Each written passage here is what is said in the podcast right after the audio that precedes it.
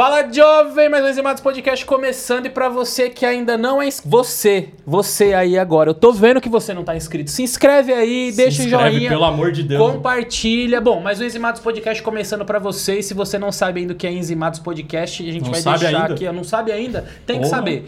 Hoje a gente tá aqui na Moca, na casa da Marci. Já já a gente vai explicar pra você quem é ela, ela vai se apresentar. Eu sou o Alan, sou especialista de porra nenhuma. Tô hoje na bancada aqui com o meu amigo Hernando. Temos na bancada Gustavo Abreu. Antes de apresentar nossa ilustre convidada, que eu não sei nem como ela aceitou gravar. Na verdade, eu não sei como os convidados aceitam gravar com a gente. Também não. lá. Queríamos agradecer nossos patrocinadores, Audioworks e Videoworks, que proporcionam toda essa maravilhosidade de Eu te amo, aqui. Audioworks. Nós amamos você, Audioworks. A adega do Baiano. Baiano, Salve, Baiano. você tá vacilando, as Você é pessoas o vão cara. começar a bater aí pedindo desconto, amigo. Ó, tá vacilando. Manda o Enzima 10 pra gente. Então hoje a gente tá com a Márcia, ela é ex-jogadora de vôlei, ex-atleta, mina zica, papai. Palmas pra. Vamos lá, Márcia, quem é você? Onde você Se apresenta mais, porque ele, ele fez a É. apresentação aqui. Então, como o Alan bem disse aí, eu sou a Marcilene, pouco conhecida assim, mas conhecida como Marci. Sou ex-atleta de voleibol, alto nível, e atualmente trabalho com marketing na Made in Brasil. Lá onde eu conheci o Alan, inclusive. Alô, Ronaldo. Salve.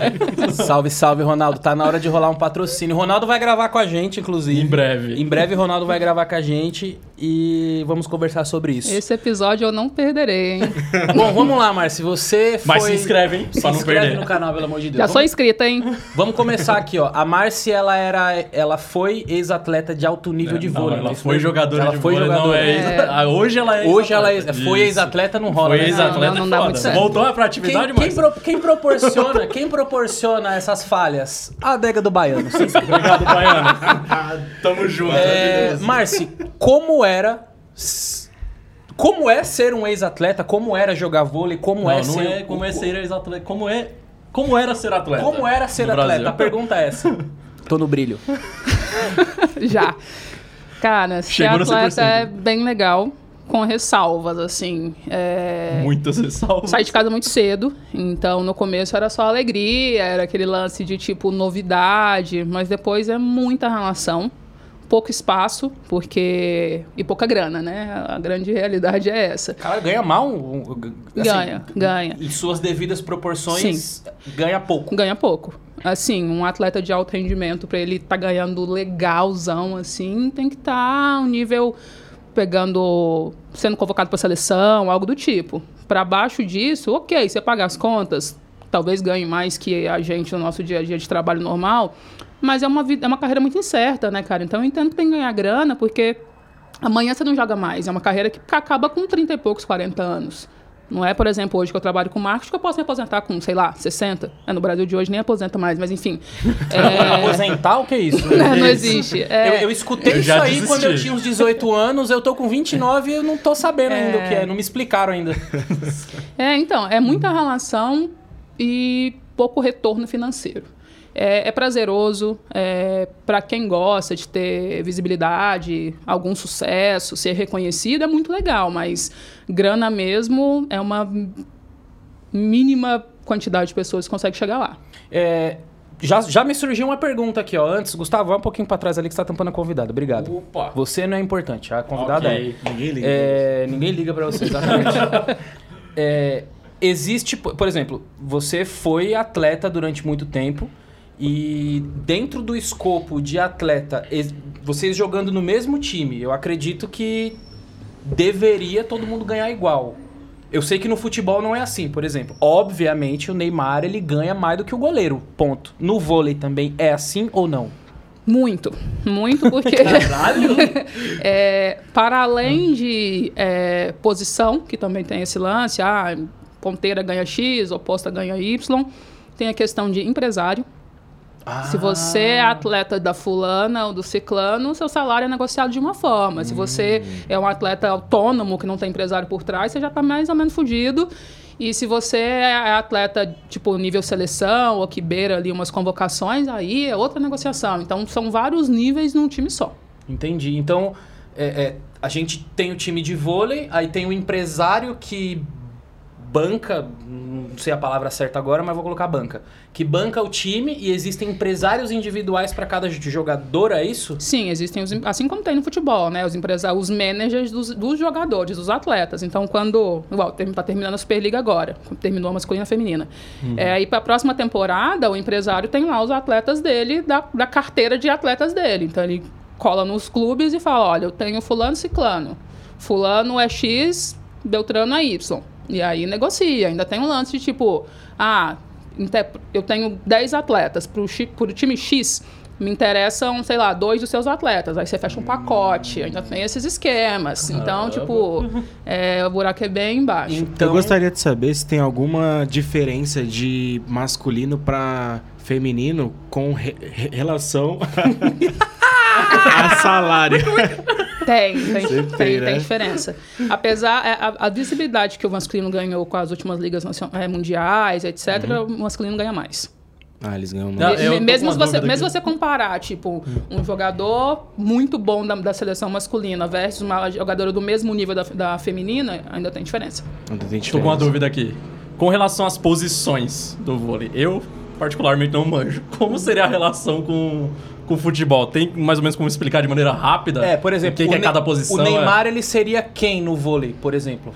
Um atacante seria vou, quem? Vou pegar, um armador. Vou, vou pegar um mais conhecido da época, talvez que era que todo mundo assistia mais vôlei. O uhum. Neymar é, sei lá, um giba da vida. Uhum. Um ponteiro, passador, que, tipo, segura bem a onda no fundo de quadra, mas vira bola na rede também. Então, tipo, é um cara que... Ponteiro é, é, o atacante. É, exato, é um atacante completo. Uhum. Então, eu tipo, vi o Giba jogar no Ibirapuera, tipo... É, o camisa 10 da parada. É, então, proporcionalidade é Neymar e Giba. Pra Entendi. ficar mais claro, assim. E o, o líbero seria o goleiro? Sim. Eu sempre tive e... essa dúvida. É. E, os e já me zoaram, lá são... Daniel, o, o, Chupa. Ce, o central é muito é. próximo do zagueirão, né? Tá ali mesmo para defender, para bloquear o tempo todo e fazer um bom serviço de saque. Ele não joga na defesa, não ataca de fundo. Então aí também tem algumas questões salariais que influenciam. Entendi. E, Pô, entendi. E a sua posição no oposto. time? Oposto? Oposto, no caso, oposto... é... É o meu campo. Não. O oposto é muito próximo do ponteiro, só que eu não jogo na recepção. Não sei se vocês já viram, às vezes, um jogo de vôlei, sempre tem alguém escondido no fundo. Sim. Exato. É, no caso, é, é, é o que fica preparado para qualquer bola ruim que sobrar. Tem que se virar pra pegar. Aquela, Você era a, resolvedora de BO do time, basicamente. Era, Aquela era. bola que vai na, na, arquibancada e às vezes joga com o pé é você pra que trás, busca. é você eu que, que vai tenho que me virar pra atacar ela pro lado de lá. Ah, é, é, você chegou a jogar vôlei de praia ou não? Só quadra? Não, odeio areia. Odeio areia? Só gosto de areia pra sentar na praia, tomar cerveja e ver um pouco. Só. Porque a areia não é pra mim. E, Marci, conta pra gente aí a sua trajetória dentro do vôlei. Como que começou? Você chegou a viajar? Não viajou? Viajou muito? Como é que foi isso aí? Cara, viajei muito. É, eu saí de casa com 12 anos. É, na minha cidade não tinha mais time para eu dar continuidade, estava fazendo escolinha ali e tal, mas era só o que tinha. E aí, um técnico de uma cidade próxima, Lavras, me viu e fez uma proposta para minha mãe na época de eu morar nessa cidade lá. Tinha uma casa, uma estrutura para a galera morar lá e jogar pelo time. Uhum. Minha mãe adorou, que era a oportunidade de ficar meio se livrar de mim, também a oportunidade de eu sair fora, que eu acho que eu não queria mais ficar em casa. A mãe dela falou: já tem 12 anos mesmo, já tá pronto. É, já, vaza. Vai, vai, vai. Sai, sai, sai, sai, sai, sai. É, e é louco porque, tipo, a família do meu pai pirou, assim, tipo, todo mundo foi super contra a atitude da minha mãe, mas é o que minha mãe falava, e fala até hoje cria esse filho para o mundo. Uhum. E segundo, é era a sua oportunidade de sair de uma cidade que não tinha tanta opção de estudar. Minha família não tem grana. Então, tipo, ela enxergava no esporte uma possibilidade. Pode ser que dê certo, Pode seria ser que também muito, não dê. É, seria muito egoísta, egoísta da parte dela, dela não impedir. Você sempre é. teve apoio da família. Sim. E isso foi fe, fez diferença na sua carreira. Total. Até na minha vida atualmente, quanto a, como adulta, sabe? As escolhas que eu faço, tipo é, tô um passo à frente, mas quando eu parei de jogar, fiz faculdade em BH e, tipo, eu via que não tinha muito espaço é, profissional para mim ali. Cara, eu juntei minhas trouxas e vim embora. Pode crer. Quando rolava um time, é, era engraçado, porque eu ligava pra minha mãe às vezes, mãe, é, tô indo pra Grécia. Que dia? semana, semana, semana que vem. Lembrando que não é indo na Ok. padaria, é tô indo pra Grécia. É. tá Pra ligado? Grécia. Não, eu, quando era criança, falava assim, mãe, tô indo ali na casa do Wilson. Minha meu, cara, vai não, não vai não, vai ficar em casa. Imagina indo pra indo Grécia. Mas e aí, o técnico da outra cidade lá te chamou e aí É, e como eu é que fui, desenrolou? desenrolou, minha mãe super apoiou, me levou lá, foi tipo um baque. A primeira noite eu chorando, não me esqueço da cena, eu chorando na cama e pensando, minha mãe foi embora, veio e me deixou, eu tô aqui, quem são essas pessoas? Por que eu tô aqui? Mas foi assim, uma experiência absurda. Entrou eu, numa crise existencial. essencial. Porque Primeiro a momento prime- fica naquele No primeiro entusiasmo, momento, né? sabe aqueles filmes que você corre atrás do ônibus? É. Tipo, não! Era a minha sensação. Mas foi assim, acho que eu escrevo num blog, às vezes eu tenho um blog. Ninguém lê, mas eu escrevo. Como é o nome do Não, blog? deixa. É, fala o nome do já- blog que a gente já vai fala deixar o aqui nome no do blog, link. já. É, vai caso te interesse. Caso te interesse, acessem esse blog aí. Acessa aí, vai ficar no link aqui, ó. E Eu acho. E eu escrevo algumas coisas da minha vida, assim. Eu escrevi um texto no, no ano passado, exatamente fez 20 anos que eu tinha saído de casa, né? É, o quanto aquela saída, aquele primeiro dia, fez diferença na minha vida até hoje, assim. Porque foi uma abertura de portas de um novo mundo, assim. Conheci muita gente, fiz muitos amigos a partir dali. Fiquei em Lavras até os meus 16 para 17 anos. Nesse meu tempo, peguei algumas seleções mineiras, fui fazer teste em brasileira. Então, tipo, aí eu comecei a ver o que que era o esporte, aonde eu poderia chegar, porque lá na minha cidade eu não tinha noção de porra nenhuma. Tipo, pra mim, vôlei era o que passava na TV. E eu não conseguia entender como é que chegava lá. Então, então, nesses quatro anos de Lauras, estudei em boas escolas, coisas que minha mãe não teria grana pra bancar pra mim, com certeza. Viajei muito, conheci gente, fiz um monte de merda também, normal da idade. 12 anos? É, não, É. então você meio que ganhou um incentivo pra estudar. do- Sim, lá, é lá. Da time. federação. É, não, do do time. ba- Do time a gente tinha, tinha patrocínios com, isso- com colégios, tipo Pitágoras e tal, então tinha bolsa. Hum. Depois começou a ganhar uma graninha, depois ganhava um tênis aqui, então tipo, a, coisa foi Legal. crescendo. E, tipo, eu sempre fui uma pessoa muito, muito determinada, assim, botava foco e aí comecei, quando eu comecei a pegar a seleção, essas coisas, a galera percebeu que, tipo, putz, realmente tem algum potencial ali. Uhum. Então foi muito legal. Lá eu fiquei até meus 16 para 17 e aí eu fui convidada para jogar no Praia Clube de Uberlândia, que hoje em dia é uma potência. E na época era o início do projeto que existe hoje, né? Na época eu tava começando a montar times juvenis com um pouco Ah, e mais você de fez qualidade. parte disso? Fiz parte disso. Caramba, que foda, Ó. velho. Foi muito legal. Então, ele estava começando um projeto, começou montando o primeiro time juvenil legalzinho, vindo jogar no interior de São Paulo pra galera, pra gente ganhar um pouco mais de rodagem. Depois a gente começou a entrar na Liga Nacional, que é tipo a liga de acesso à Superliga. E tipo, foi muito legal participar disso. E lá eu fiz cursinho, comecei a estudar publicidade, que é como eu explico como é que eu cheguei no marketing. Comecei a fazer publicidade porque eu sempre tive um pouco de medo de não dar certo. E tipo, beleza, vou fazer É o o famoso pé de apoio, né? Exato. Tem que ter uma- um, um- plano de fundo. Sim. E aí, num dado dia, lá jogando na Liga Nacional, não tinha de verdade é, mais aquele objetivo de seleção brasileira, de jogar Superliga. Eu, meu objetivo era continuar jogando no nível mediano, fazer minha faculdade e, ok, ter uma profissão. E aí surge outro técnico que fala, cara, quero te convidar pra jogar Superliga no meu time. Caralho. E aí, tipo, Que foda. é, eu, eu não esperava aquilo, porque eu não, não tava almejando aquilo. Eu pensava em Você pode falar o nome do técnico? Claro, é o Boni. Sou fãzaça do cara de Ribeirão Preto. Beijo, Boni. Beijo, é, Boni. Boni é, Salve, bom. Boni é sensacional. an- Antes de você seguir, é, sendo. Como você falou que existe essa- esse diferencial do esporte no feminino e no masculino, é, você tomou um choque de realidade pelo fato de ser uma mulher negra começando no esporte, começando um monte de projeto, um monte de investidor em cima, patrocinador. Teve isso? Teve essa dificuldade ou não? Não, eu comecei a observar essa movimentação e, a, e sei lá, acho que a gente não, não nasce desconstruído, né? Sim. É, para mim, antes não fazia tanta diferença. Mas depois que eu comecei a jogar Superliga, comecei a jogar em times um- com um pouco mais de visibilidade, eu percebia algumas coisas que me incomodavam. Mas até essa, esse momento, por exemplo, o Praia Clube é um dos clubes mais ricos de Minas Gerais, se não, quiçá, do Brasil.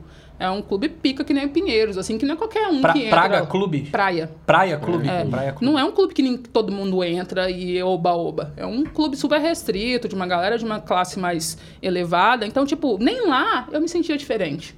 Até porque eles são sensacionais, fui super bem recebida lá.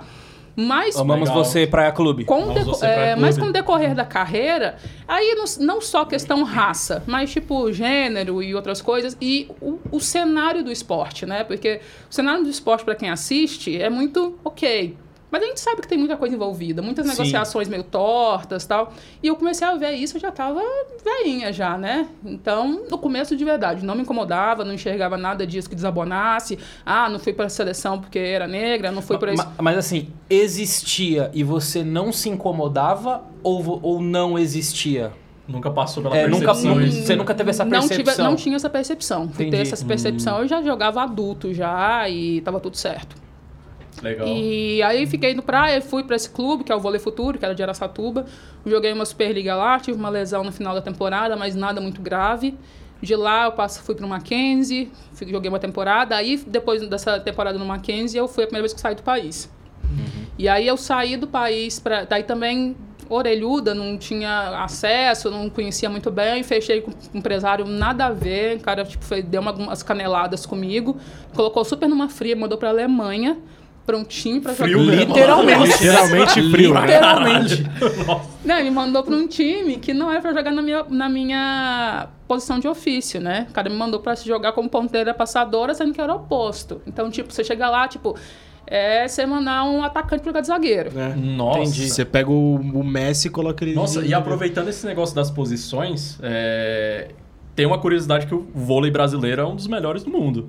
Eu queria saber exatamente o porquê. É o tipo de treinamento? É rígido? Como que é essa É a ga- parada? é, É. Eu, eu tenho uma teoria. Eu tenho uma Ah. teoria. Eu posso estar posso tá falando merda. Alô, Danilo! Danilo! Posso estar falando Abraço. merda. Merda. É, não, Danilo Feriadão mandou o Hernando pra vir aqui, ó. Ligou faltando uma hora e falou, Hernando, vai lá que Vai nem lá. vai rolar pra mim. É, É o filho da puta. Pois é, né? o vôlei brasileiro, eu tenho uma teoria de que o vôlei brasileiro ele é um dos melhores. Beleza, eu acredito que deva ter treinamentos assim, de ponta. Exaustivos. Mas a matéria bruta, o perrengue que a matéria bruta passa, não ajuda, não? Pra caramba. Ah lá. Oh, Pra Tá caramba. vendo? Tô Explica mais, certo, Márcia. pô. Conta Não, mais. É, o perrengue conta, é óbvio. Não é um, não é um, um esporte de elite, né? Vamos combinar. Então, é diferente do tênis, que eu, nunca, eu quase não conheço pobre que joga tênis, vai. Não, não tem. Não é que nem É, enquanto- Fórmula 1, sou É, apaixonado, mas exato. o único foi o Hamilton e só. É, enquanto vôlei, basquete, talvez até rende, próprio futebol, é a galera mesmo, que a grande maioria, a galera É o que tem, na é o que real, tem. né? É a- o meio do, do- da pirâmide da população brasileira, né? Então, é, a grande parte dos atletas é ralação desde cedo. Então, não tem, não tem tempo ruim. Então, a matéria bruta faz diferença, mas eu acho as questões...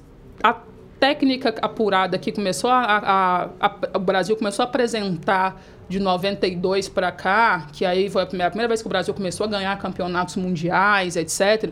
É, desenvolveu-se uma forma de jogar no Brasil muito diferente dos outros países. Desenvolveu-se uma identidade. Identidade, exato. Normalmente os times brasileiros não são os mais altos, não são os ma- os mais fortes, mas a forma de jogar é diferente e A técnica é única. é tá única e levou Ah. o Brasil a ganhar muitos títulos. Por exemplo, se você for ver no masculino, é, Brasil e Sérvia, durante muito tempo o Brasil ganhava da Sérvia, a Sérvia com times absurdamente altos, cara de 2 e 10 pra lá, e o Brasil com Giba de 1,90, o outro e ganhava. E ganhava, caralho. Não, E o 1,90 pra mim já é surreal. Não, já é surreal. É que cê- que vocês não viram a Márcia de perto. Levanta aí, Márcio. Brincadeira. Não, não, deixa, eu aqui. Pra assustar as pessoas. Mas é realmente é Você tem quanto de altura? 186. 186, meu amigo. É, É um pouquinho, né?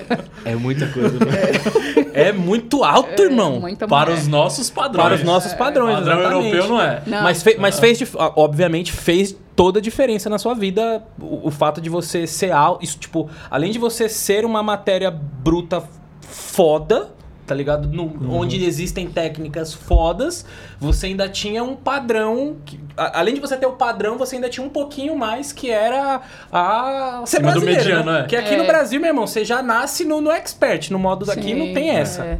Então, a questão altura, enquanto eu era categoria de base, até o juvenil, eu era realmente muito alta.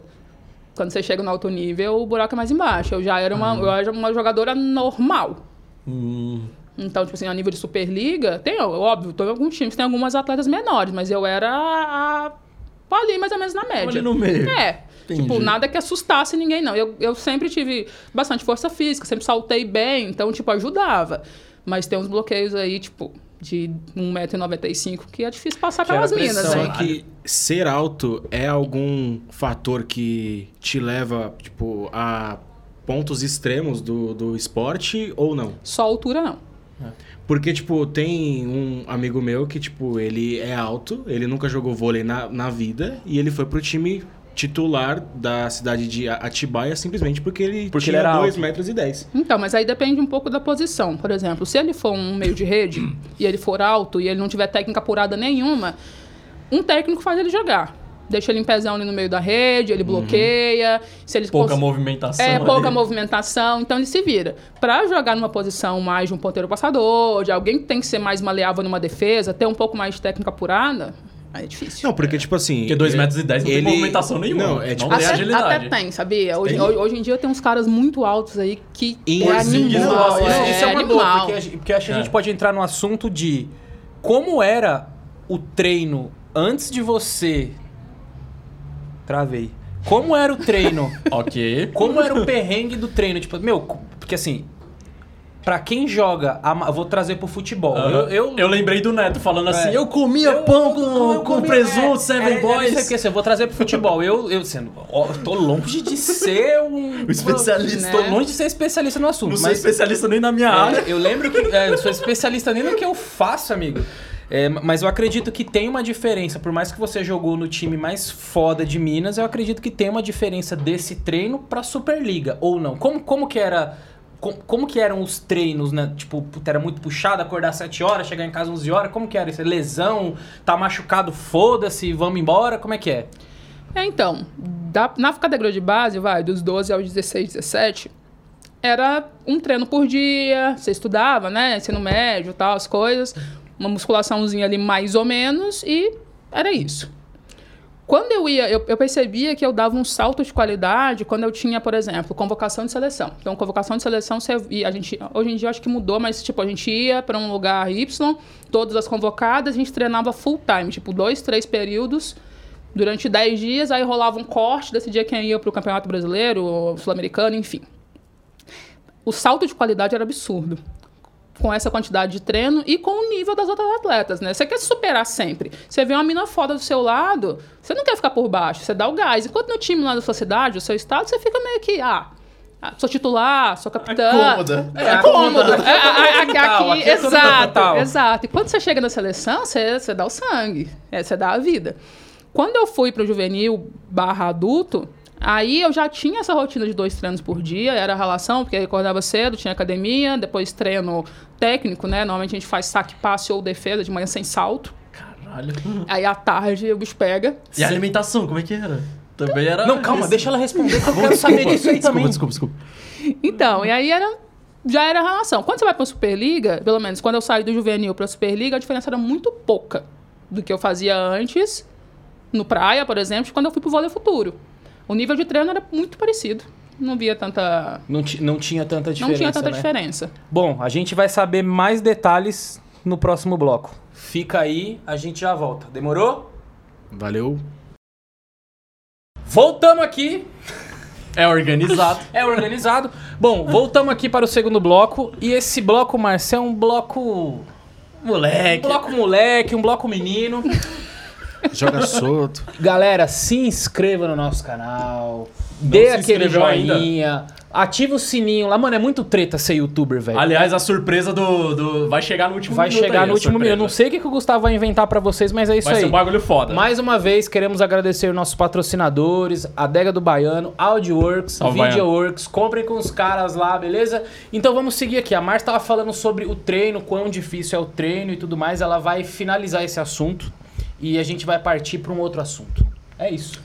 Ok. Bom, continuando aí Muito bem. falando sobre os treinos, do juvenil pro adulto, para um alto nível, a diferença é muito pouca. É, eu falo que eu senti diferença de treinamento jogando fora do país.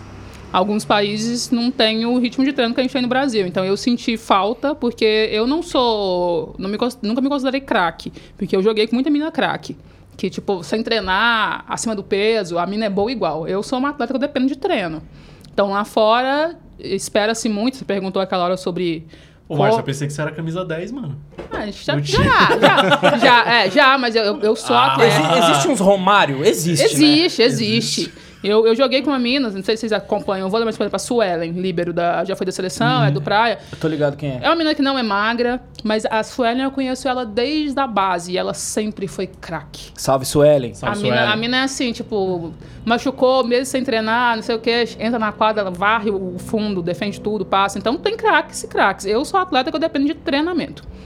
e lá fora, na Europa, CR7. é quase. a maioria dos países não tem a, o lance que eu falei da técnica, da tipo de treino, etc. de- a maioria não, não tá nem perto do Brasil. Mas querem que a gente chegue lá Caralho. e entregue o mesmo voleibol daqui. Então eu senti falta. Mas só para finalizar, no Brasil como um todo, a maioria dos times de, de alto nível mantém um, um treinamento semelhante. Fora do país é treta. Então, só que, tipo assim, a, a gente falou que, tipo, a seleção brasileira é uma das melhores do mundo. E a maioria das jogadoras jogam aqui, ou não? Sim. Então, por que que lá o treinamento parece ser mais pesado, Intenso. mais intenso? Lá onde? Fora. Lá- Fora. na Não, não é. Muito pelo contrário. Não é? Não é. Ah, aqui é um dos gente mais tem Aqui pesados? é um dos mais pesados. Aqui é um que pesados. é mais-. É, ho- hoje em dia, é, tem muitos times na, na Europa que levam técnicos brasileiros pra Entendi. levar o que a gente produz aqui de voleibol pra lá. Produzimos aí, ó. É, então, porque... Salve do Falasque. O bagulho é valorizar o produto nacional. A gente pode falar então que o vôlei é extremamente. Eu, eu já sabia que era desvalorizado, mas a gente pode falar que o vôlei é extremamente desvalorizado? É, é desvalorizado porque o investimento é. Eu enxergo que é o contrário. Você precisa valorizar a base para você ter um número maior de atletas em, em bom nível para se tornarem eh, profissionais. Aqui é o contrário, só patrocina quando já chegou no adulto.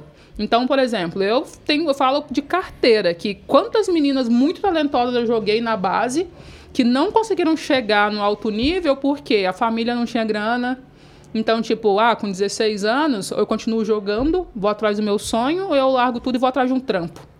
Então, nessa, né, então, nessa transição, por falta de apoio, por falta de ter alguém por trás, falar, ó, é, Vai lá. vai lá, continua jogando mais três anos, eu vou, sei lá, te pagar milão por mês. A maioria não, não ganha, cara, mil reais por mês. Nossa. Caramba. Nessa, nessa, tran- nessa transição de juvenil para adulto, a grande maioria ou não ganha nada, ou, tipo assim, acaba... 600 conto, sei lá. É, não, não, tem, não tem incentivo, sabe? Então é muito A complicado. E, diferença é grande, né? e nisso se perdem muitos, muitos talentos. Muitos talentos mesmo. É, é, era isso que eu ia falar. Talvez o corte, do, o problema do esporte esteja nessa transição aí, né? É, e outra coisa, por Um exemplo, dos. é um da- uma das coisas.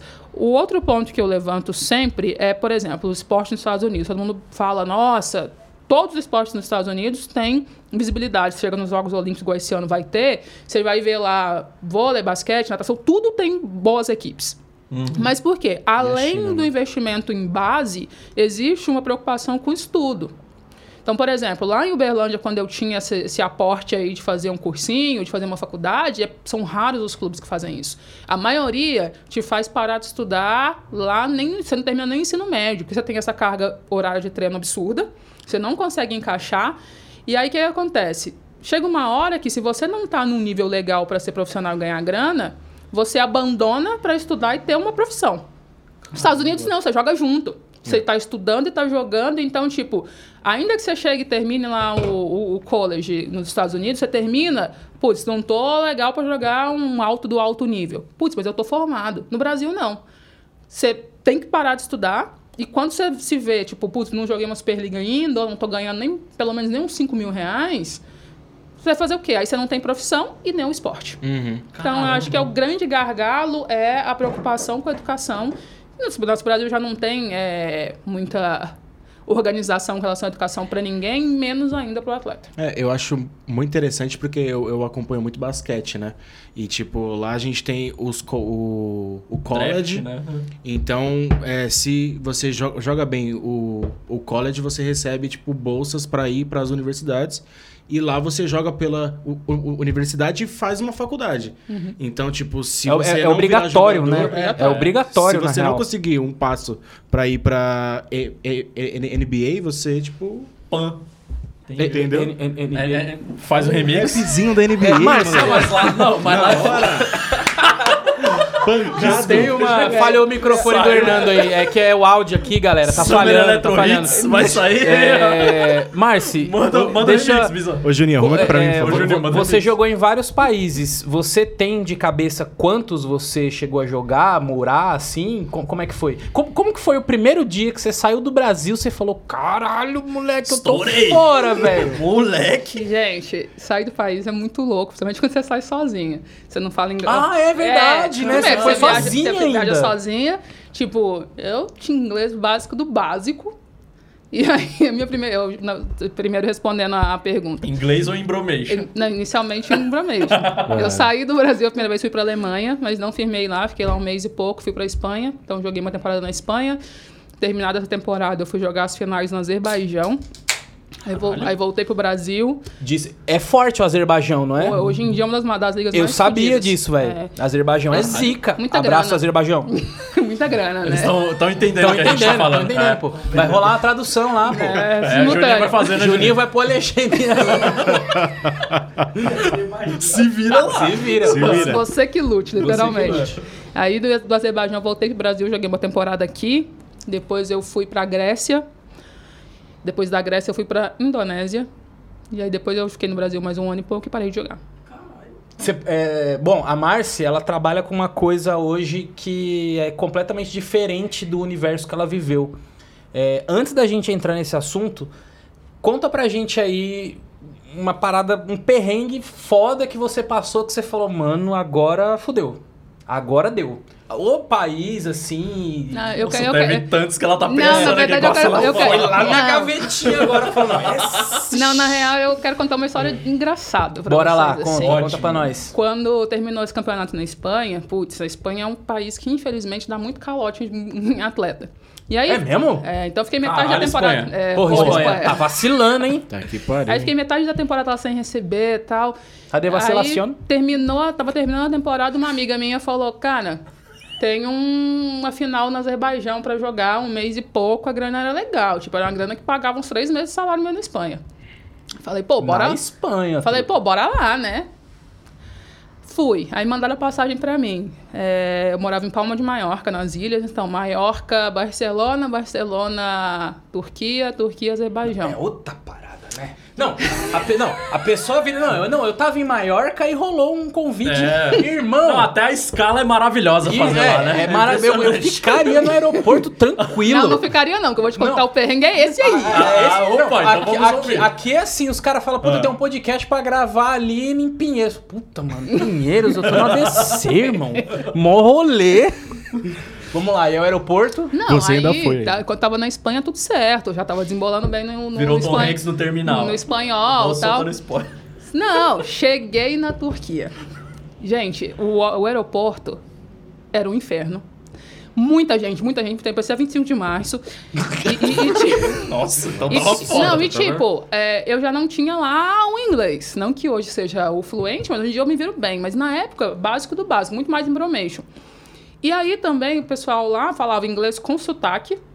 Nossa. Muito rápido, eu não entendi absolutamente nada e eu perdida, porque eu não sabia direito nem qual terminal que ia sair meu voo. E aí cheguei, consegui falar com a moça lá, tal, mandei Nossa, minha na Turquia mala. o sotaque é meio do árabe, né? É, exatamente. Deve ter, deve ter muito R, né? Inglês. Deve ter Muito muito absurdo. R lá. Aí consegui despachar minha mala, beleza. Fiquei lá esperando, aí vem um cara conversar comigo no inglês um pouco mais pausado, ok. Aí quando eu falei Brasil, na época, não sei se alguém aqui é corintiano, mas na época o Jô jogava na Turquia. Só o Danilo é corintiano, só. E aí, Beijo, Danilo. E aí, Salve, tipo, na Danilo. época o Jô era tipo o Estrela. rei da Turquia. e quando eu falei o Brasil, quando eu falei Brasil, o cara. aí eu, meu Deus.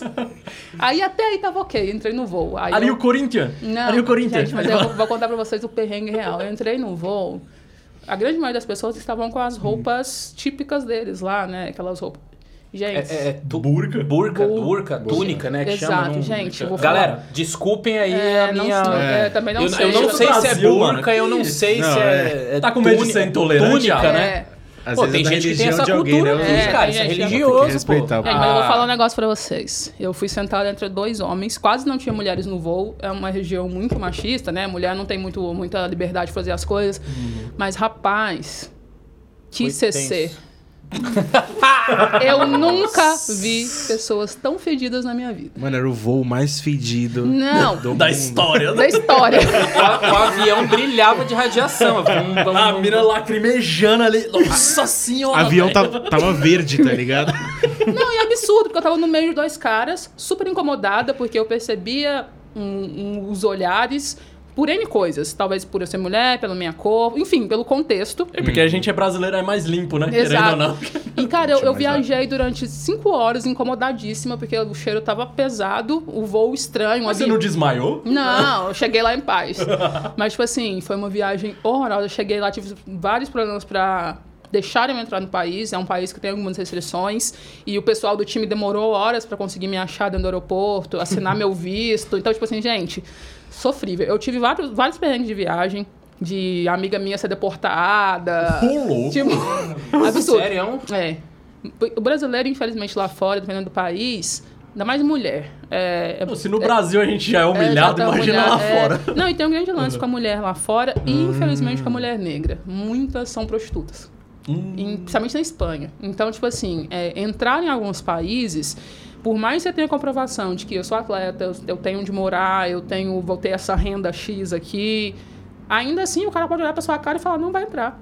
Volta pro Brasil. Nossa. Nossa, Único e só- só por exclusivamente Porque ele achou Porque ele quer ser cuzão. Porque ele quer ser cuzão. porque ele quer ser Nossa, cuzão. velho. Eu, graças a Deus, nunca passei por nada específico assim, mas eu tenho amigas próximas, pessoais, que passaram por situações dessas. Pesado. Bem pesado. Só que, meu, eu Ó. tava querendo saber se, tipo assim, teve aquela época de jogadora cara. Sabe? De tipo, mano, eu tô na Europa e eu vou sair e eu, sei lá, vou ter um carro foda, um bagulho assim, ou não? Tipo. Eu tive bons momentos, mas, tipo, esse lance Ah, de jogar. morava em Maiorca, truta. Tive bons momentos. Bom momento eu tenho eu. Pequenos né? bons momentos. Santo André. Caralho, Alan.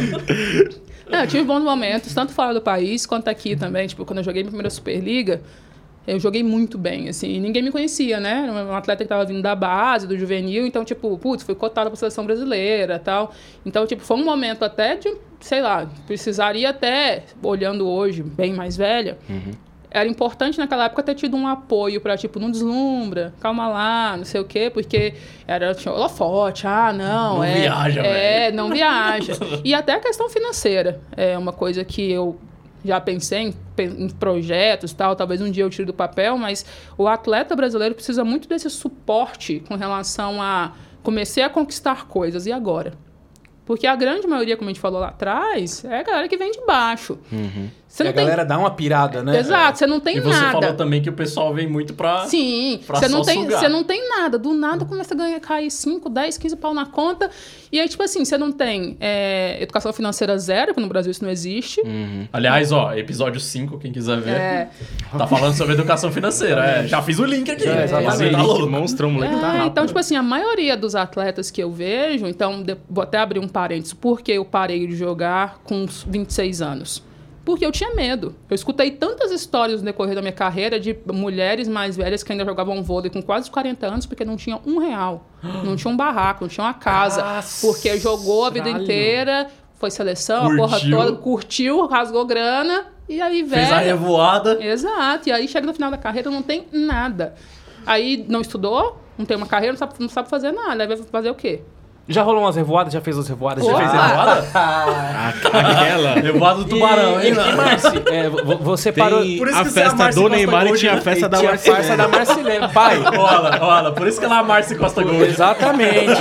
Marci Costa Gold. A gente vai deixar o link aqui, ó. Devia ser a É, festa. E aí você, você, Festa, você moleque. decidiu parar de jogar e entrar no marketing de vez porque aconteceu alguma coisa, alguma lesão? Como que foi? Como, como que você chegou à conclusão que você falou, não quero mais jogar vôlei e você trabalha em marketing? Como que é esse paralelo? Como que você faz Tá. esse paralelo? É, eu acho que tem alguns capítulos aí. É, desde a época do colégio, eu sempre gostei muito da parte de comunicação. É, escrever sempre foi uma coisa que eu, gostava, que eu sempre gostei muito, ainda escrevo. É, Acessem o blog dela, viu? Vai estar no link aí. então, eu gosto muito de escrever. Então, quando eu lá estava no juvenil, que eu comecei a fazer faculdade de publicidade, era algo que eu realmente gostava. Abandonei porque, na época, o esporte tava, era, era a minha prioridade. Verdade. Em 2012, eu tive uma lesão séria no joelho. E aí eu fiquei naquela, daí tipo, mau rolo, o time tinha parte do investimento era dinheiro de prefeitura, 2012 foi um ano de eleição, então nessa transição aí meu caso meio que se perdeu, não pagaram minha cirurgia de imediato, como deveriam, então eu fiquei meses com meu, sem ligamento no joelho. Simplesmente sem ligamento. Isso, isso pode ter. Agravou? Com certeza, Não, porque eu fiquei meses andando pra lá e pra cá. Sem joelho, como é que vai jogar vôlei? Exato. E aí, na época, minha empresária agilizou minha cirurgia aqui ah, em, em São Paulo. Qual que é o nome dela? Andressa Caetano. Salve, Andressa. Salve, Andressa. Na época, ela agilizou minha cirurgia aqui, vim, me operei em São Paulo, tal, voltei para BH, onde meu irmão morava, fiquei lá, fiz minha fisioterapia lá, minha recuperação. Nesse meio tempo, eu fiquei tipo, sem grana. Até porque ela tentou negociar com o clube para tipo, ah, vocês vão pagar a cirurgia, mas então vocês têm que dar uma força para ela na recuperação. Ela conseguiu resolver esse lado, mas nesse meio tempo, eu sou, eu sou um pouco inquieta com as coisas. Não dá para ficar em casa, tipo, esperando a vida acontecer. Esperando, né? E aí, tipo, um dia eu falei pro meu irmão assim, eu morei durante uns meses com meu irmão com a minha cunhada, e falei, cara, eu vou procurar um trampo. Aí ele riu, ele falou, tá, de quê? O que você sabe fazer? E realmente, cara, eu não sabia fazer porra nenhuma. Além de jogar vôlei, tá É, ligado? mas, modéstia à parte, eu sempre fui boa aluna. Então, tipo, cara, eu me virava ali, eu falei, cara, e se eu começar a trabalhar com vendas? Interessante. Né? É. Montei um currículo ali. O vai- erro tá aí. É, Salve, o- Ronaldo. é, Pior. comecei a procurar uns modelos Pior que é uma área legal, é, velho. Comecei a ver o que, que eu sabia fazer. Putz, ah, não fiz uma faculdade ainda inteira, mas, pô, me vira aí um Wordzinho, um Excel, me viro bem no O inglês, hein? Em inglês, morei fora, tenho experiência de vida. É, e, teu, e teu currículo já era muito bom, né? Porque você, independente se era pelo vôlei ou não, cara, eu, eu imagino assim, eu. Fiz intercâmbio. Meu, filho. imagina eu. Imagina você É, ser dono porra. de uma empresa, pega o currículo de uma mina e fala: Não, calma aí. Azerbaijão, Espanha, Maiorca. Um monte de é coisa. pica, velho. Cara, eu quero pelo Oxe. menos entender o que, que ela faz. Exato, e foi exatamente assim que eu fui contratada. E eu joguei super limpo. Falei, olha, nunca trabalhei no escritório, nunca sentei no computador, fiquei o dia inteiro aqui, não sei nem por onde começar. Mas eu tenho, eu preciso trabalhar e eu tenho interesse em aprender. A mulher falou, você está contratada. Uau. e aí trabalhei durante um ano e meio nessa empresa, foi muito legal pra mim, porque era uma empresa de decoração. Então ali eu comecei a ter um pouco de contato maior com Photoshop, em design, etc. Então, tipo, dali eu vi, putz, eu acho que O voltar. público também, né? É, com o público também. Falei, putz, voltar lá na publicidade talvez seja um, um- um caso. Mas aí eu falei, cara, cinco anos numa, numa cadeira de faculdade, eu acho que eu preciso de um negócio mais jogo rápido. Comecei a pesquisar, falei, putz, tem curso de marketing, são três anos. Uhum. Então eu falei, putz, continuo na mesma área que eu gosto. E é um Que curso. foi o que eu fiz, gente. É, foi isso que eu fiz. E é um curso mais rápido. Então, tipo, comecei a estudar pro Enem. Tinha feito o Enem lá em 2004, que nem era no, no formato que foi quando eu passei. Consegui uma, uma, uma nota bem legal, inclusive. E consegui 100% de ProUni. Uau! Olha! Caralho! Caralho. Então foi, foi bem legal, porque tipo, eu tava com a pelada pronta pra, tipo... Juninho não conseguiu 70%. Não, mano. o Juninho não conseguiu 10. nem Eu- consegui fazer Não conseguiu nem fazer a inscrição do Enem. Meu Deus, Ele não não sabia conseguiu nem sentar na cadeira pra É fazer sério, ele não conseguiu se inscrever. Caralho, Perdi o Juninho. prazo de isenção, eu fiquei com. Maravilhoso. Segue mais. Parabéns. né? Mas aí fiz o Enem, fui bem pra caramba, consegui uma bolsa. Já tava com a pelada pronta, ou pra pagar, ou pra, pra fazer um FIES e tal. Mas aí, tipo, na última hora rolou a bolsa, putz, legal. Me formei, aí falei... Estouro. Não, eu falei, vou ficar em BH? Não, porque eu via em BH um mercado meio pequeno pro marketing e tal. Na época eu tinha um enrosco aqui em São Paulo, eu falei, jun- juntamos o útil ao agradável. Muito que Já bem. vamos enroscar de vez. É. Roscar de vez. Aí vim pra São Paulo, trabalhei algumas coisas aqui, é, trabalhei na outra farma, trabalhei em cosméticos aqui, algumas empresas. E aí como é que eu chego na Nossa, eu trampei na outra farma também. Sério? É. Aí como é que eu chego na Grande Brasil? Sidney. Fa- Sidney Oliveira. Cid, Cid Monstrão. Mas não tá Cid, pagando, né? eu não vou citar. Exato. Acabou de citar. Aí tava fazendo uma pós em gestão estratégica aqui na São Judas. E aí um dia um amigo meu, aí eu tava desempregada, trabalho atendendo os clientes freelance de rede social, aí um amigo meu chegou e falou, mãe, se eu tô fazendo um curso de marketing digital na, na- numa escola, não fala, a gente tá ganhando merchan, né? Então, A escola X? Escola X. e, tipo, tem uma mulher lá que ela trabalha no departamento de marketing de uma empresa e ela tá procurando uma assistente. Pô, mas você tem maior experiência já, rodada. Você aceitaria um trampo de assistente? Eu falei, cara, eu aceito empregos. tem, Tanto sa- faz. tem salário fixo. Você não tá entendendo, É. amigo. Mas só pra entender, ne- nesse tempo o vôlei morreu já. Não, aí eu tomei birra. Ah, tá. Tomei birra. Tava, com- você tava, nessa época você, ainda tava com o joelho fudido Não, ou você é, já tinha feito não, a aí Eu consegui cirurgia? fazer a cirurgia, tipo, Não. meados de 2013. E aí já, já entrei estudando já. Pode crer. Então, tipo, eu tomei birra de vôlei, eu não via vôlei nem na televisão. Nem assistia mais. Amigas minhas, eu morava em BH, amigas minhas jogando na Superliga, iam lá jogar contra o Minas, alguma coisa. Mas cola aqui, eu falo, colo depois que acabar o jogo. Enquanto você lá fora, a gente senta, toma uma cerveja, mas eu não via jogo. Caralho. O esporte mesmo, Não, pra o mim. esporte morreu. morreu, assim. E aí eu Você fiquei... perdeu aquela paixão que você Sim. tinha e É virou ingrato um, também, É, foi ingrato. um ex-trabalho, É, né? foi ingrato e outra. Eu tinha um lance de encontrar pessoas desconhecidas. Uhum. Porque ficou, quando eu parei de jogar, ficou aquele buchicho assim. Ah, mas já parou, ah, mas tem potencial, ah, não sei o quê. Aí eu chegava pra ver um jogo de uma amiga, aquele mundo de gente conhecido. Ah, mas volta. Ah, e eu, tipo assim, eu não queria aquilo. Uhum. Eu não quero Não mais. quero né? mais, não quero falar de vôlei, não quero que ninguém questione a minha decisão. Fiz, pronto, acabou. E graças a Deus, eu vejo muita gente que parou e ficou frustrada, nunca abandonou o vôlei. Eu parei muito certo do que eu queria. Isso é muito legal, porque tem muitas foda. pessoas, eu acredito que, tipo assim, é, chega no mesmo nível que você chegou de ir jogar fora, jogar num grande clube aqui. E que, tipo, segue nesse rumo porque não quer, vai, é, ir para um emprego comum, entendeu? Quer Seguir manter nessa o vida. conforto É, ali, né? Quer- quer É, e, e muita- manter e- e muitas, Europa, vezes, e muitas enfim. vezes não tem o conforto financeiro, é muito mais status. Eu Uhum. conheço um monte de gente que tá jogando por status. Talvez tá ganhando menos que eu, trampando Pela rede sexta. social ali. É, na, pelo rede, na like, rede social tá lindo, tá postando foto, não sei o quê, mas tipo, você tá pagando suas contas? Você tá fazendo um pé de meia? Porque esporte, você tem que fazer pé de meia. É diferente da gente que trabalha em empresa e tal, que Uhum. você tem seu dia a dia ali, tem fundo de garantia, tem investimento, enfim. Esporte é pé de meia. E eu, a, grande, a grande maioria não, mas um bom número não tem condições disso hoje. Então tá no esporte porque não quer largar o osso, mas aí vai ter Meio que parar foda, uma né? hora. Uma hora o corpo Pede. pede. E aí? Qual vai ser? Então, Entendi. é complicado. E aí você- viu tudo isso, trabalhou, trabalhou, trabalhou e, você falou, bom, é aqui que eu vou ficar e agora, agora é o marketing. Então, como que foi essa virada? Você falou, bom, já era o esporte e agora eu vou trabalhar com marketing, vou focar na carreira de marketing. Inclusive, para quem não sabe, eu trabalhei com a Marci durante um tempo na Made in Brasil, que vai ser o nosso novo patrocinador. Beijo, Ronaldo. Ronaldo, patrocina nós. Patrocina nós. É, eu trabalhei com a Marci durante Te um peço tempo. encarecidamente. E, e, e como que foi essa virada de você falar assim, pô, velho, agora é a hora de eu trabalhar com marketing, é isso que eu quero fazer, já era o esporte. Você teve um choque muito grande, Você- sente saudade? Como, como que é a sua relação hoje com o marketing, com o esporte? Como que você vê essa sua trajetória aí? Tá. O, o esporte para o esporte para mim morreu. Antes de você falar, nosso produtor ele enche o saco. Chato É, pra se, caceta. se desligar, você liga de novo, amigo. Não tem problema. Entendeu? Obrigado, viu? Beleza. É, o esporte nesse momento aí da lesão morreu pra mim, foi tipo guardar numa gaveta. E eu fiquei nessa aí uns três anos. Final de 2015 eu voltei a bater bola, jogar uns rachinhos. E hoje em dia eu jogo como amadora. E Essa mágoa Só por Essa diversão. mágoa- hoje, é, essa né? mágoa passou. Às vezes Você eu- assiste vez- hoje ainda? Assisto, vou ver jogo das minhas amigas. Quando até cai uma graninha na conta aí, alguém convida pra jogar um campeonatinho Show. aqui ou ali. Eu vou. Show de bola. Tem que fazer um extra, Fazer né? um extra, né? porra. é Show louco. de bola. Mas ainda jogo. Hoje em dia eu voltei a jogar, mas realmente fiquei um bom tempo magoada com Eu o adoro o Frila também. Não Opa, tem como.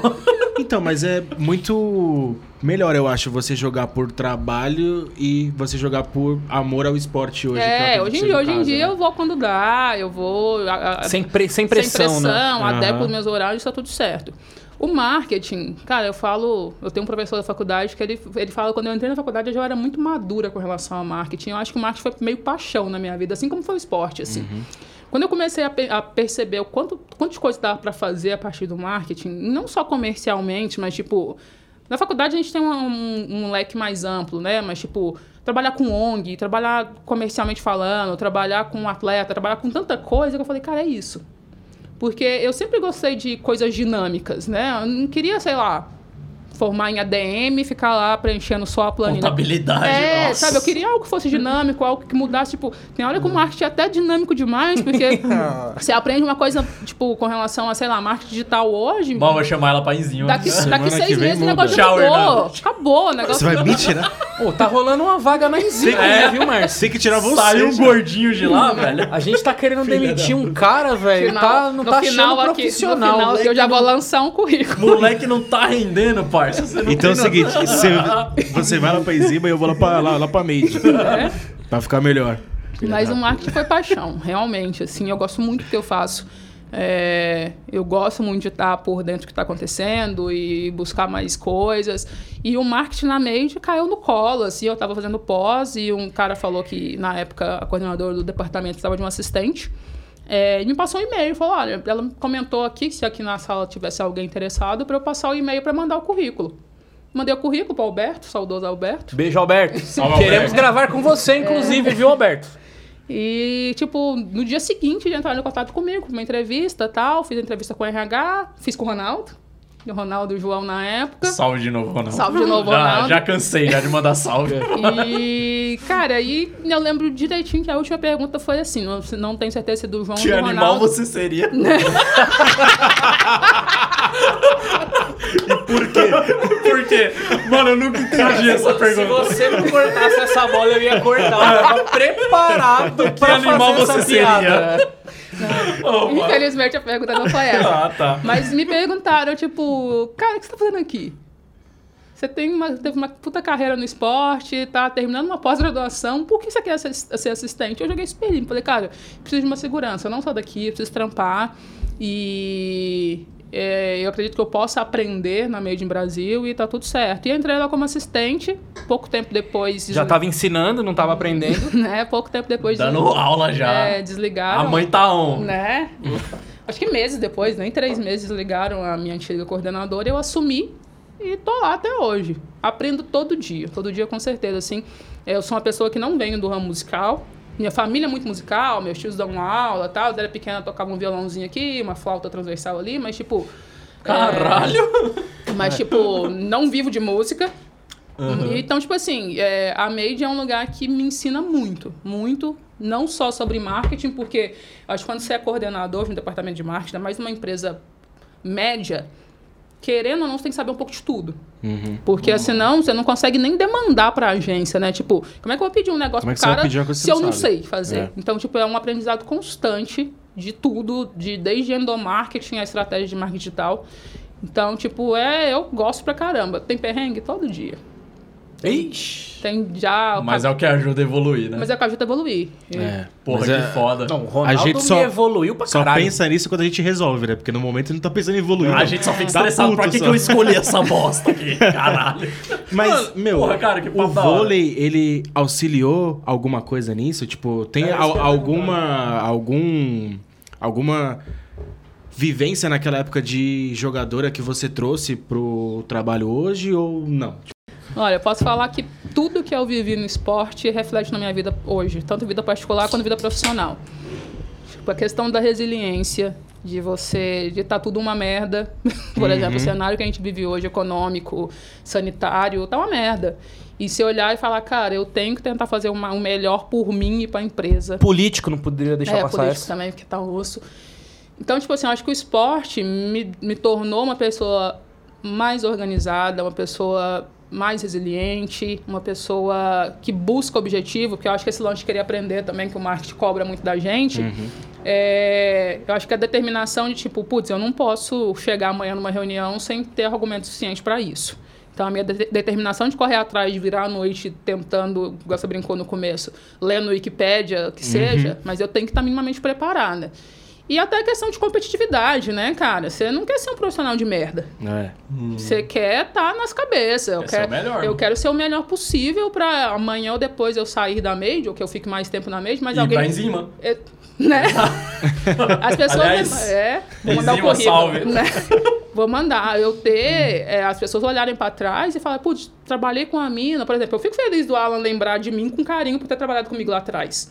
Não quero ser uma profissional que simplesmente foi esquecido ou que não acrescentou em porra nenhuma. Ou como aquela a chefe chata, né? Que Exato, não sai da exato. empresa e... E é muito louco porque, por exemplo, ainda tem um parêntese aí que, pra mim, eu acho que foi mais difícil.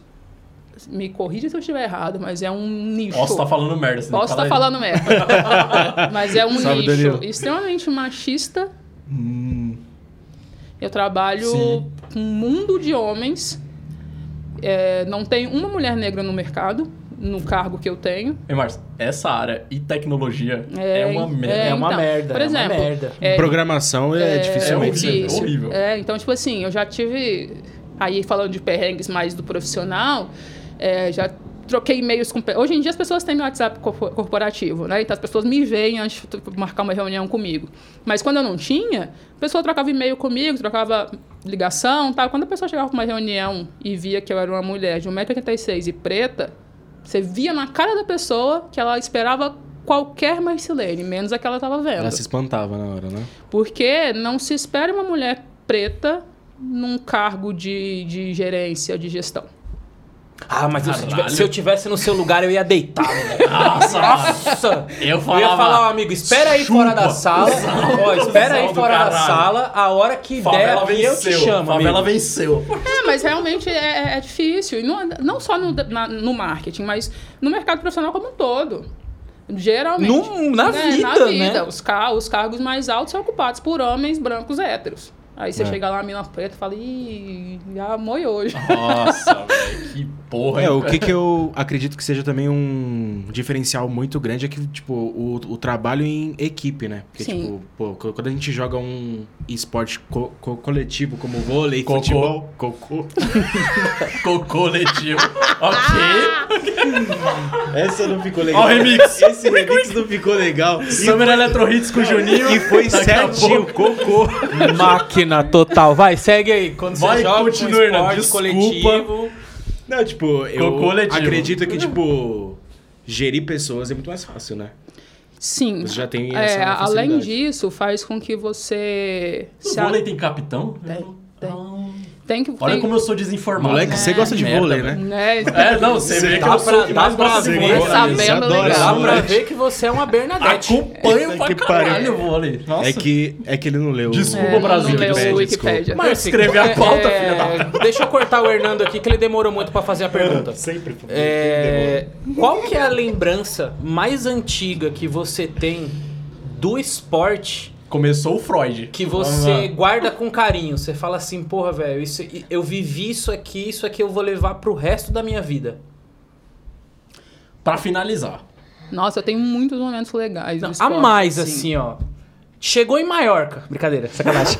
Chegou no Azerbaijão. Qual que é a lembrança mais antiga que você fala, meu, isso aqui eu, eu aprendi isso aqui e isso aqui eu vou levar pra minha vida, que o esporte te trouxe? Ah, que tem aquele momento da virada de chave. Não, eu, eu vou ser muito sincera, meu momento chave do esporte foi quando eu saí de casa. Eu ia falar disso. Ali, ali para mim foi assim, é, como se eu morasse numa caixinha e abrisse uma janela que eu enxergasse N possibilidades que até então nem sabia que existiam. Saiu do ninho voou. É, exato, porque depois dali foi um, um passo a passo, né? Tipo, cheguei aqui, daqui eu via um pouco maior, então a coisa foi ampliando. Mas, tipo, do sair da minha cidade, da minha casa, e me morar com um grupo de meninas totalmente diferentes, aí entra o que o Hernando falou. É, gerenciar pessoas hoje é muito mais fácil, porque, tipo. A parte eu- que eu tentei falar. é, eu, eu morei com mina que era super organizada, outra que não gostava de lavar o banheiro, outra que deixava uma zona no quarto. Então, tipo, eu- hoje eu sou uma pessoa extremamente adaptável. Tudo pra mim tá bom. Ah, eu fico puto É, não, daí. não. Seja bem-vindo à Enzima. É, É não, como todo- se você tivesse, Eu tipo, fico 50 puto. maridos ou filhos, não sei. Enfim. To- todo lugar eu me viro. Porque, tipo assim, eu aprendi desde muito cedo que as pessoas são muito diferentes e que eu tenho que aprender a conviver com todas elas. legal. É óbvio que algumas coisas. Resiliência. É, é óbvio que algumas coisas, como o presidente que a gente tem, desculpa.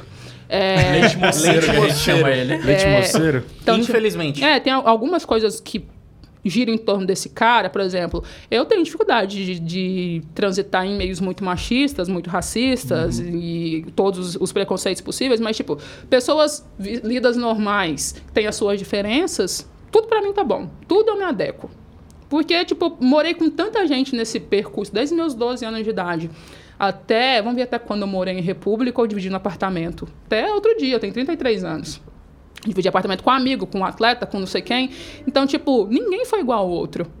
Sim. Então isso te traz uma bagagem de tipo, não, com essa pessoa aqui eu sei que eu só posso ir até aqui, mas eu vou me ajeitar para ter a melhor relação possível com aquela pessoa. E tá tudo bem. Teve gente que eu não consegui. E tá tudo bem, eu simplesmente me afastei e segui a vida. Só que você tenta se Foda, adaptar à maneira da Isso é outra foda. pessoa, né? Isso é Exato. muito legal. Porque, muito tipo, foda. isso é muito difícil hoje, né? Com a presidência que a gente tem, então a gente não consegue ter um diálogo É. com outra pessoa aliás, que não tá aliás essa é a surpresa final do episódio aí. Quem viu até aqui, comenta aí, ó. É. Leite Moceira FDP. Pode, pode comentar. É, Só ma- quem viu até aqui. É, a maioria das pessoas hoje não, não consegue dialogar, né?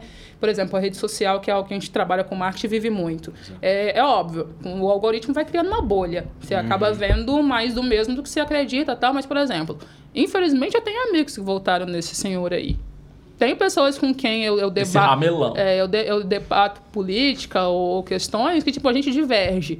Mas eu Dá acho pra que conviver. a gente tem que conviver A gente tem que saber. saber conviver, Conviver saber conversar e sem tretar, sem xingar. Hoje em dia eu vejo, até por causa de BBB lá, eu gosto da Juliette, fulano gosta de sei quem. Aí, tipo, alguém escreve isso, treta.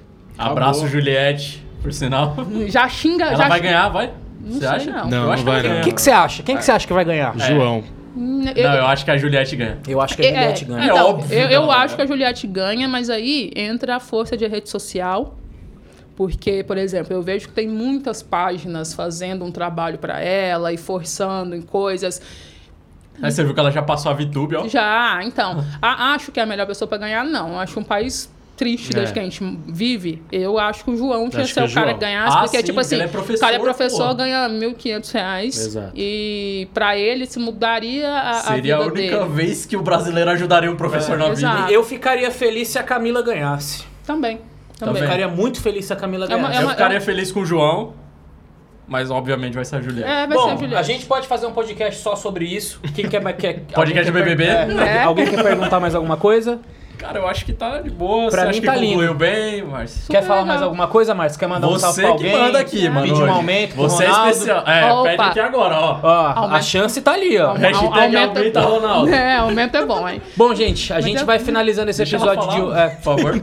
Ela ia falar agora, eu, você eu cortou. não vi, me desculpa. Ah, eu só queria agradecê-los pela visita, pelo bate-papo, muito legal. É bom contar história às vezes, porque a maioria das pessoas não me conhecem, ou conhece só o lado do esporte, ou conhece só lá, assim, o lado do marketing atualmente, profissional. Então é legal contar um pouquinho. Obrigada Da pela hora, visita, da obrigada pela cerveja. Show e de é bola. isso. Obrigado você por Você que pagou essa a história. né? Brincadeira, pessoal. Curso da enzima aqui. Bom, gente, é, esse foi o episódio de hoje. Novamente, a gente tá localizado aqui na Moca, né? A Marcilene cedeu, não sei como, o tempo não sei dela. por quê. É, pra No gente feriado. gravar isso aqui. Muito obrigado, Márcio. A gente agra- agradece Mas demais obrigado, por você ter recebido a gente aqui na Obrigadão. sua residência. E a gente vai ficando por aqui. Se inscrevam no canal, acessem o link dos nossos patrocinadores. Ronaldo, dá um aumento pra Márcio.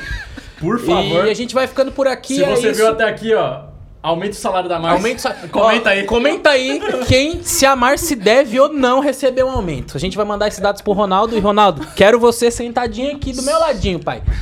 Muito obrigado. Esse foi o Enzimados de hoje. E é isso. Valeu! Até mais.